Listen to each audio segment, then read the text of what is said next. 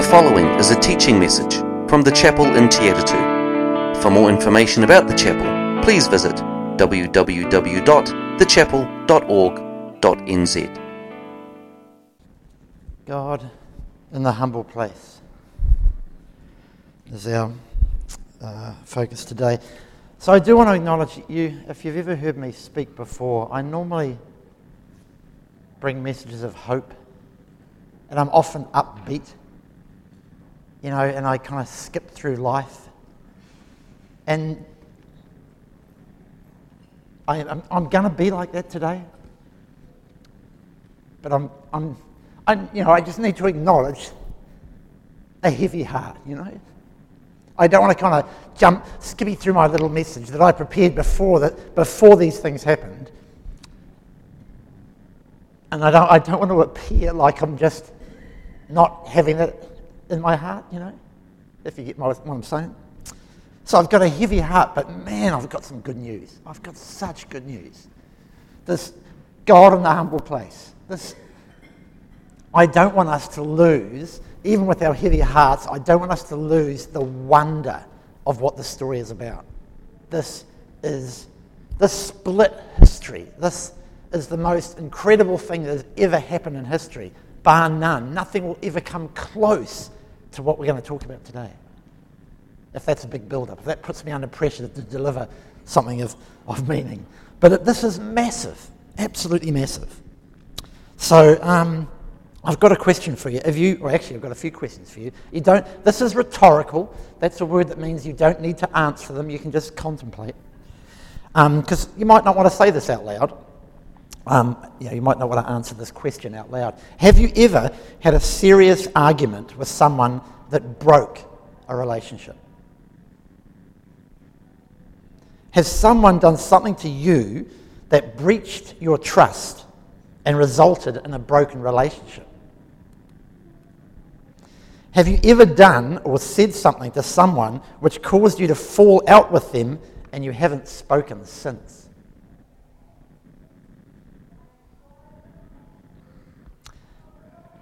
Might be true for some, might not be true for some. I was once given some advice.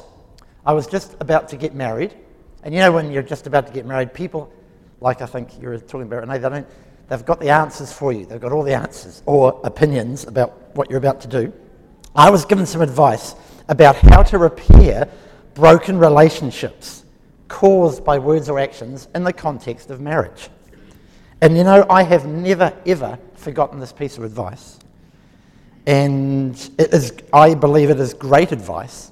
And to this day, I believe it's great advice. And I checked in with Hannah yesterday and said I was going to share this, just so it wouldn't shock her that I'd share this advice about how I should repair relationships and marriage, and she'll go, "What?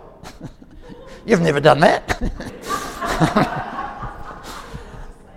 Yeah, so I checked in with her. But this was the advice I got.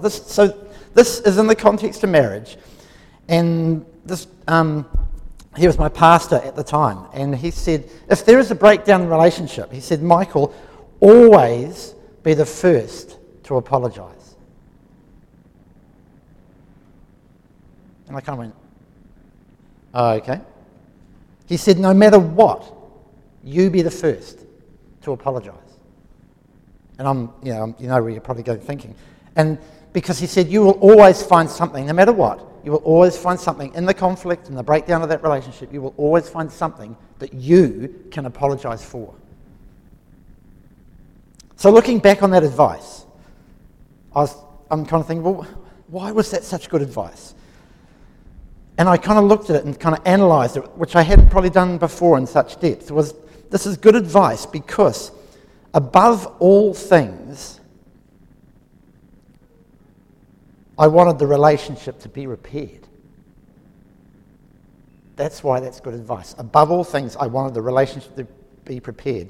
Above the hurt feelings, the insults, the injustice, the poor decisions, the failed good intentions, the misunderstandings, the miscommunication, the loss of dignity, the bruised ego, the silence, whatever is going on in that broken relationship, whatever's happened, above all things, I placed the restored relationship as the number one priority. That was the number one priority, to restore the relationship.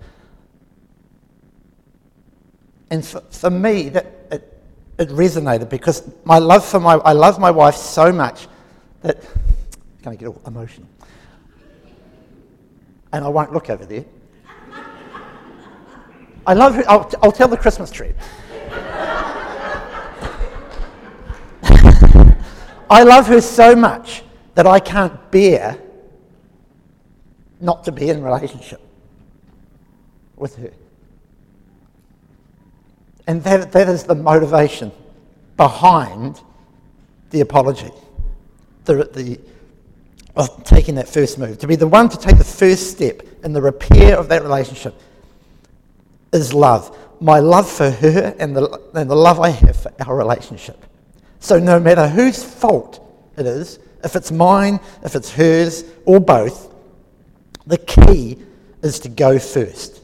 That was my role, to make the first approach, to start the repair, to show how much I loved her and our relationship. So taking the first steps, that actually takes quite a bit of humility. Speaking as a bloke, that takes a huge amount of humility. It's a choice of action that does not come from a point of weakness. It comes from a place of strength. You are choosing a humble approach because you cherish the relationship and its repair. So your humble approach will start that repair journey, and more than that, it can even dismantle defences that would have hindered the process of that repair. Your humble approach to resolution can help bring the other, if they are willing, to make their move in the repair process. So the plan is you go first and you go humble. That was good advice, very good advice. In contrast, have you ever noticed how people respond if you're having an argument? Have you ever noticed if you ditch the humble approach and you take your ego with you, have you ever noticed how well that goes? Have you ever noticed if you start with something like, well, you started it. How about, look, if you were right, I'd agree with you. Or how about if you start listing where they went wrong?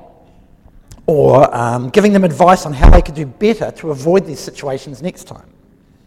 Or how about taking an aggressive tone to emphasise how serious you are about it? Or how about demanding you get your way? Have you ever tried some of those in an argument? How well has that gone? I'm going to recommend the humble approach. I'm going to recommend parking the ego. When from a point of strength, you demonstrate your love for the other, you treat them with dignity, and you demonstrate that your priority is to repair the relationship, not to get their compliance. It's the relationship you care about, not the argument. It's the relationship. So it's a good plan. It is a good plan in relationship repair to be motivated by the love, make the first move, and do it humbly. I know it's a good plan because it's based on a perfect plan, which was first demonstrated by God over 2,000 years ago when he sent his son to repair our relationship with him.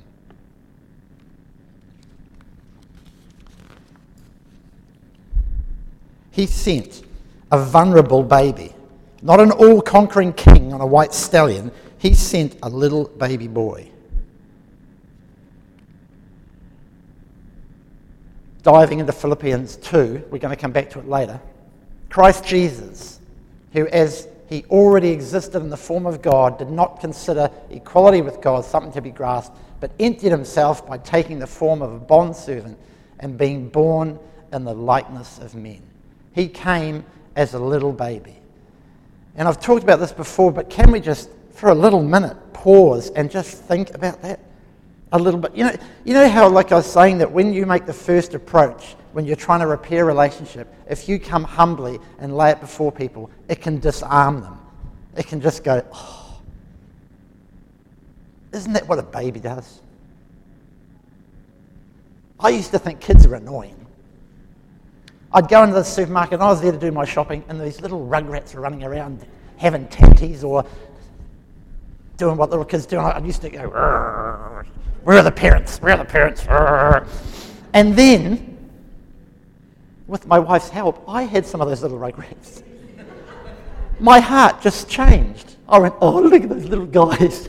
Aren't they? Oh, I know they're being naughty, but aren't they cute? I completely changed my attitude towards them. A baby is so disarming. Could you imagine if you had it? I think Mary had her head round it, kind of. She was treasuring the moments in her heart. I don't know if Joseph had his head round it. We never really hear about that much. But could you imagine that the Son of God was in a baby? That baby's the Son of God. A little helpless, cute little gurgly, crying baby. You could look into that baby's eyes, which I love, I've talked about this before, I love babies' eyes, how milky, the white, their eyes are just gorgeous. This was the Son of God. Could you imagine just stroking that cheek? The Son of God. That's amazing. I try and not lose that wonderment that he came in the form of a baby, and how kind of disarming that was. It was just, there it is. And I'm also amazed too, I kind of get to thinking about, wow, so there he is, the Son of God. How vulnerable is that baby, really? What if someone tried to kill it? Kill him. And that happened. The current king of the day was a bit paranoid, found out from the wise men, this is, as Brian alluded to I think last week, this was quite a few months later from the birth. But he found out that there was this other king arriving in town. Well, that can't happen. So let's go find that king and try and kill him. And so in a dream, the parents were warned that this was going to happen and, oi, get out of there. And you kind of think, hang on a minute, this is the Son of God. I know he's a little baby, but it's the Son of God. No one's going to rock up to the Son of God and kill them. What do you mean that they have to run to a different country? That for me kind of was, wow. So is that how vulnerable the baby really was? As a baby, the Son of God was still vulnerable, that his parents had to take him away when there was a threat. I thought, that's just an interesting thought to think about. That could someone have actually laid a hand on that child? Don't know. That's one of those mysteries I think Renee was talking about. We don't really know. But I tell you what happened later as that little baby grew up into a young man, when his ministry started, he went out into the desert and he got baptized by John the Baptist. It says in Matthew 3, as soon as Jesus was baptized, he went up out of the water. At that moment, heaven was opened. He saw this, and John saw the Spirit of God descending like a dove, alighting on Jesus, and a voice from heaven said, "This is my Son, whom I love, and with him I am well pleased." Then Jesus was led by the Spirit into the wilderness to be tempted by the devil. And if you know the story, the devil put a whole lot of scenarios to him. And he said, come on, if you're the Son of God, turn these stones to bread. And Jesus went, no, not happening. Quote a scripture. Satan said, okay, let's go to this really high place. We'll go up high on the temple. And Satan said, throw yourself down. It says in scripture that God's angels would save you. And Jesus said, no, not going to happen. You never test your Father God. And again, Satan said, look, I'm going to give you the whole world. I can give you the whole world. This all belongs to me. If you bow down and worship me. And Jesus said, no, not going to happen. I'm only going to worship my Father. So as a grown man, he had the Holy Spirit now. He could look after himself. He was the fully Son of God the whole time when he came to earth. Later on, people tried to kill him again. They had tried to kill him. It said in Luke, he was preaching, and the people in the synagogue were furious when they heard him preach. They got up and they drove him out of town and took him to the brow of the hill on which the town was built. So they took him, they laid a hand on him, they took him and they were going to throw him off a cliff. But scripture says, but he walked right through the crowd and went on his way. Miraculous.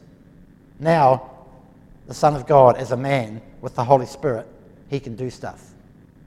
He didn't need his parents anymore. He was the fully the Son of God. He could just move through a crowd and disperse. Later, again, Jesus was preaching to them, and he said to the Jewish leaders, "Very truly I say to you, before Abraham was born, I am," alluding to the fact that he was God. And at this, they picked up stones to stone him, but Jesus hid himself, slipping away from the temple grounds. Again, Son of God. Later in John, we tell him that they tried to, again, when he was teaching, they tried to seize him, but he escaped their grasp. Fully the Son of God. In the garden, before his death, men stepped forward, they seized Jesus, and they arrested him. With that, one of Jesus' companions reached for his sword, drew it out, and struck the servant of the high priest, cutting off his ear. And Jesus said, "Put your sword back in its place, for all who draw the sword will die by the sword. Do you think I cannot call on my Father, and he will at once put at my disposal more than 12 legions of angels?" Fully Son of God, from a position of strength, he could call for his Father and angels would come and rescue that situation. He had all that power. In his ministry, he was still the full Son of God. He could call on angels to come and rescue him. What a tremendous position to be in, having that power as the Son of God and yet choosing not to, from a position of strength. And then for me, a clincher showing that position was on the cross. In Matthew 27 it says, "Those who passed by hurled insults at him, shaking their heads and saying, 'You who were going to destroy the temple and build it in 3 days, why don't you save yourself?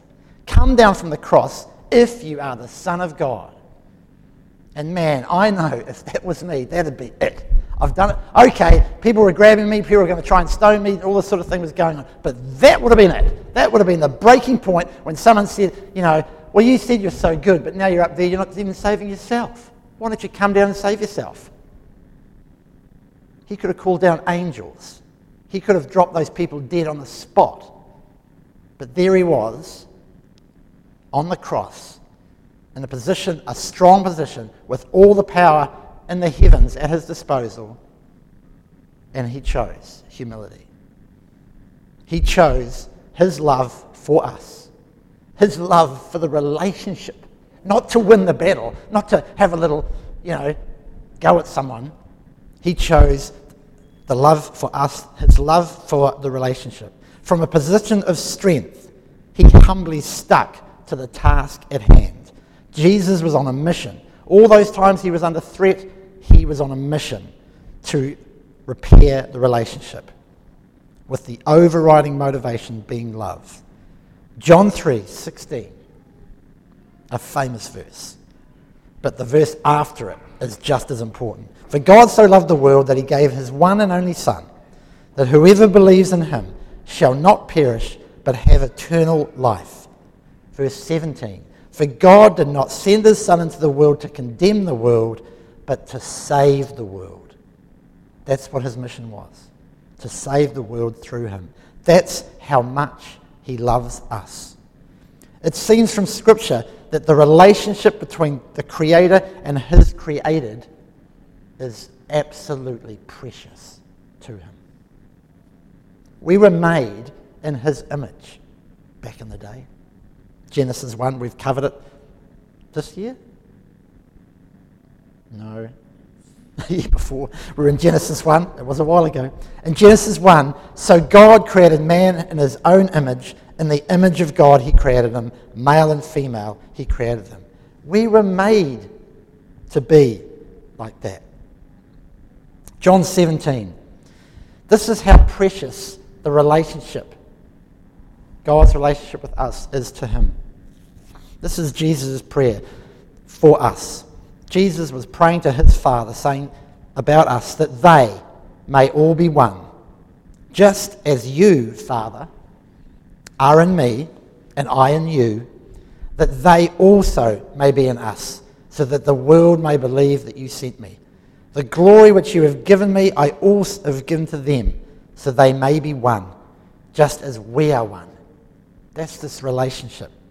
I and them, you and me, that they may be perfected in unity, so that the world may know that you sent me and you love them just as you love me. That's how precious that relationship is to him. So there it is, the perfect plan. The absolute perfect plan.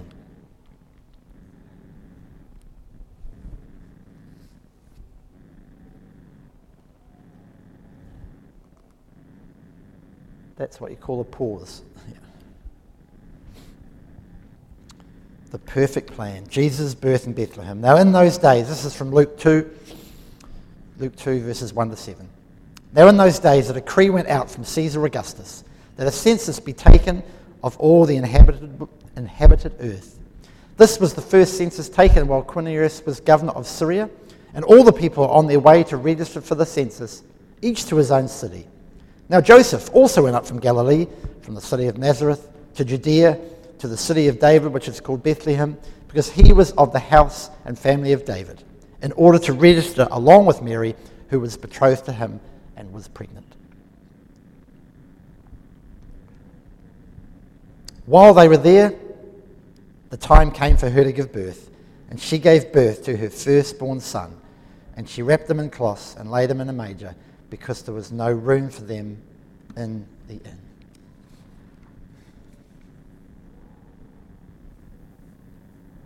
So there it is, a little baby lying in a manger because there was no room for them at the inn. Hardly a way for the Son of God to come to earth. But if it's all about relationship, if it's all about coming in humility in the humble place, that's how you do it. If you want to disarm the defences that people might put up, here I am as a baby. This is my love for you, demonstrated. So why don't we use this template to bring people into the kingdom? It's all about relationship. I remember, was it Conrad? Was that you? Yeah, Conrad was here a couple of weeks ago from Australia, and he shared about, like, he was reflecting back on kind of evangelism and all the different ways to do it and all what he'd seen over the years. And he kind of said that he'd kind of come to a conclusion that the most important thing was the relationship, restoring the relationship between God and his people. And I think that is a great template because it's based on exactly what God did by sending a baby Jesus. Restoring relationships is so important when you're telling people about coming into the kingdom of God. It's restoring that relationship between them and their Creator, not telling them what rules they're breaking. We're motivated by love, we make the first move, and we do it humbly. Love and humility. That is the best way to restore relationships. I think so often we can focus on winning arguments, and I really struggle sometimes. I often take the high moral ground with people and say that this is how you should be living, you're doing it wrong, telling them what to do. But to focus on the healing, the restoration of the relationship between them and their Creator, all the rest will follow behind. All the behavioural things will follow behind. If we just jump back into Philippians 2 again, if we take the first part of the verse, do nothing from selfishness or empty conceit, but with humility consider one another as more important than yourselves. Do not merely look out for your own personal interests, but also for the interests of others. Have this attitude in yourselves, which was also in Christ Jesus, who as he already existed in the form of God, did not consider equality with God something to be grasped, but emptied himself by taking the form of a bondservant and being born in the likeness of men. So let's tell people about this perfect plan to restore relationship. Motivated by love, God made the first move. He didn't want heaven without us. He sent his only son to earth in the form of a baby boy. Humbly he came to the earth he created, all for love's sake, became poor. From a position of power and strength, he laid it all down and said, "This is how much I love you. And this is how much I cherish our relationship." Your move. God's imperfect plans. It's only in hindsight that we see how good he is. Looking back on that day, on the plan, we realize more than ever that he is perfect in all of his ways. Thank you for listening to this message from the chapel in Te Atatū. For more information about the chapel, please visit www.thechapel.org.nz or email info@thechapel.org.nz.